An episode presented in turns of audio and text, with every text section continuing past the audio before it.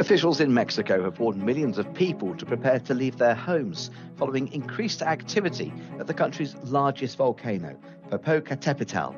No evacuations have been ordered yet, but there has been some recent flight disruption, and winds have blown a large plume of ash over some nearby areas.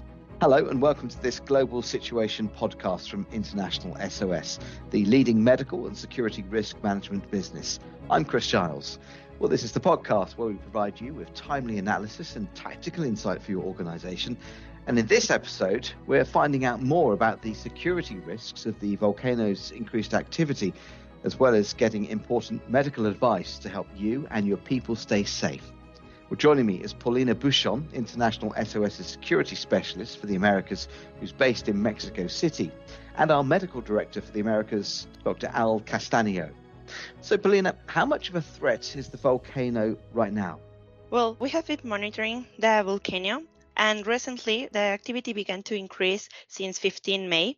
And recently, on the weekend, the status of the alert changed because of the increasing of the activity and mainly because of the increasing of the ash fall in the cities of Puebla and Mexico City, affecting the international airport in Mexico City, Benito Juarez, also the AIFA, and also the international airport in Puebla, affecting thousands of, of travelers and, of course, having some health consequences in the people in Mexico.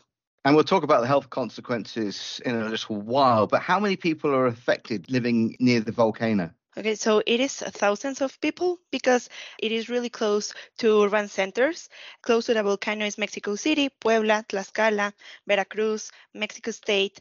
So the um, main advice is for people within 30 kilometers uh, for, from the volcano to stay prepared in case of evacuations. But in in the present, we don't have evacuations. We are just preparing the routes and any um, locations that need to be discarded. Uh, they are preparing for that, but evacuations have not started.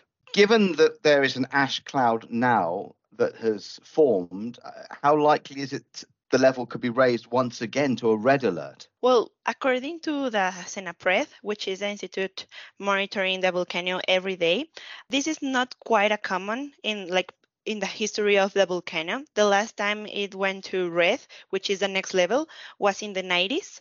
And the last time it was in this phase, like is yellow phase three, was in 2019, but it, it didn't get uh, higher than, than that. So we are expecting to, to have this level and be prepared for the evacuations.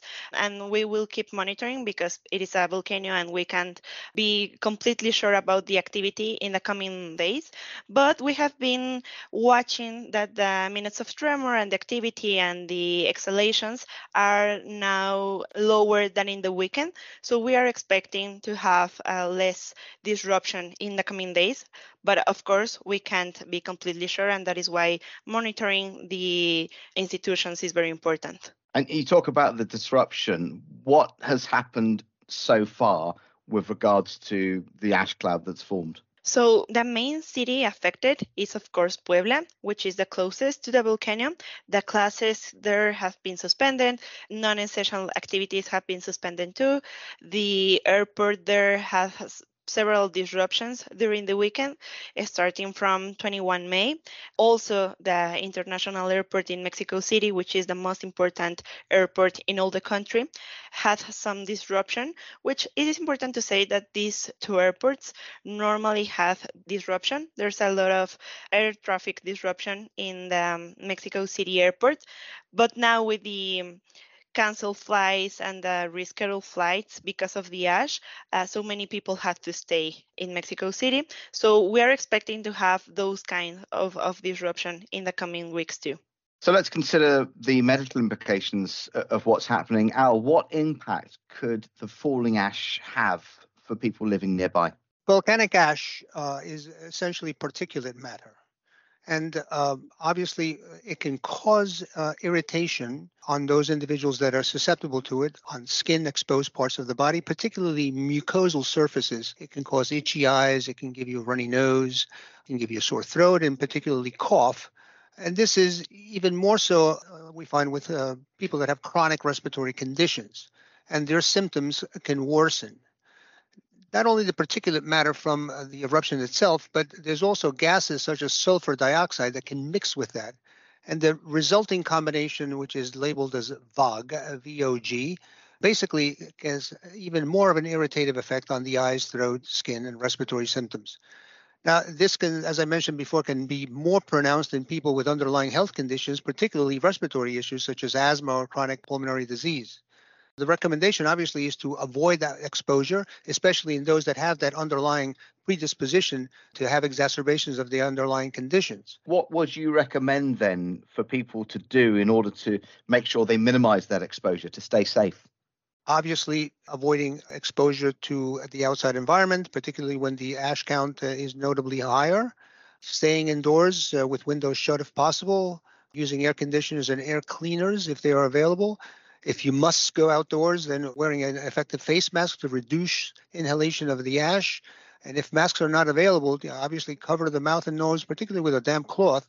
The main issue here is the staying away from uh, the exposure itself if it's irritating enough or the the exposure is uh, significant, even wearing goggles or glasses, you know, further way of uh, preventing exposure to the ocular areas. Avoiding wear of contact lenses, because needless to say, there's a foreign body sensation with the contact lens when anything else comes in contact with them that can irritate the eyes even further.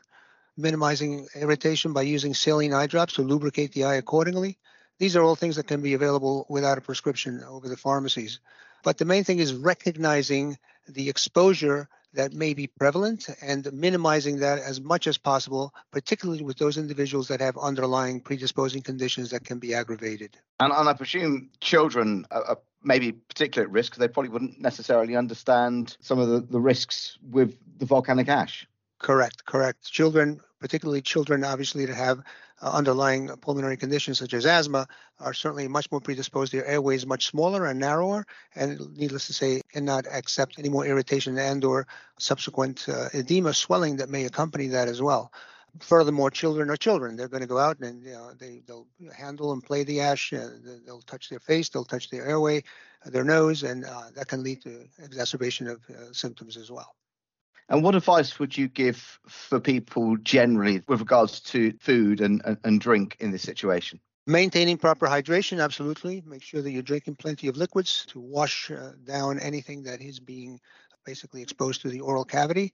Make sure that you have adequate supply of food and water, particularly if stores are being closed, uh, needless to say, as a result of impediments caused by the, the increased risk factors and uh, making sure that you're washing fruit and vegetables with clean water before you're consuming them, and making sure that you maintain proper attention to personal hygiene, washing your hands frequently with soap and water, washing any open wounds, skins, abrasions, cuts that you may have, treating skin infections early on, and, and seeking medical attention if uh, there's any exacerbation of any underlying conditions. Pauline, I wanted to ask you, what are officials saying about the situation right now? Well, the main institutions are asking mainly to be informed with the official sources because there's a lot of misinformation. So they are asking to please keep monitoring the official sources and of course for for all the people who has the international sos app we are constantly monitoring the official sources so you can keep informed with that. And all the health advice that albert just mentioned um, for example one important thing is that the student classes were suspending since the weekend and they are having some activities at home because of that because the, the kids have more risk risk. Um, that is one important thing from the main institutions, and also to to consider that any changes will be informed um, by these institutions as soon as possible. And when it comes to the security situation of what's happening, are there, are there any points that people should be considering right now to plan ahead should the situation change? Okay, so it is very important to mention that mainly because of the ash fall, some roads are very slippery. So please consider to exercise caution while undertaking road journeys due to potentially hazardous driving conditions. And of course, if you can stay indoors, uh, try to avoid driving. And the main threat right now also is for, for the airports. So keep monitoring your, your flights, keep monitoring the airport advices, and of course, be aware of any possible situation in case of evacuation. As I said before, the ratio is 30 kilometers within the volcano, which will be mainly for Puebla State. So, in case of being close to Puebla State or in Puebla State, please consider to have all the routes, planning, and evacuations that the institutions are considering for us. Paulina, Al, thanks very much for joining me. Sure thing. Thank you. Well, that's all for now, but just a reminder you'll be able to access the latest information and updates on the volcano in Mexico from our website, internationalsos.com. And from there, you can find out about our global network of assistance centres, which are available to clients 24 7. But until next time, thank you very much for listening, and goodbye.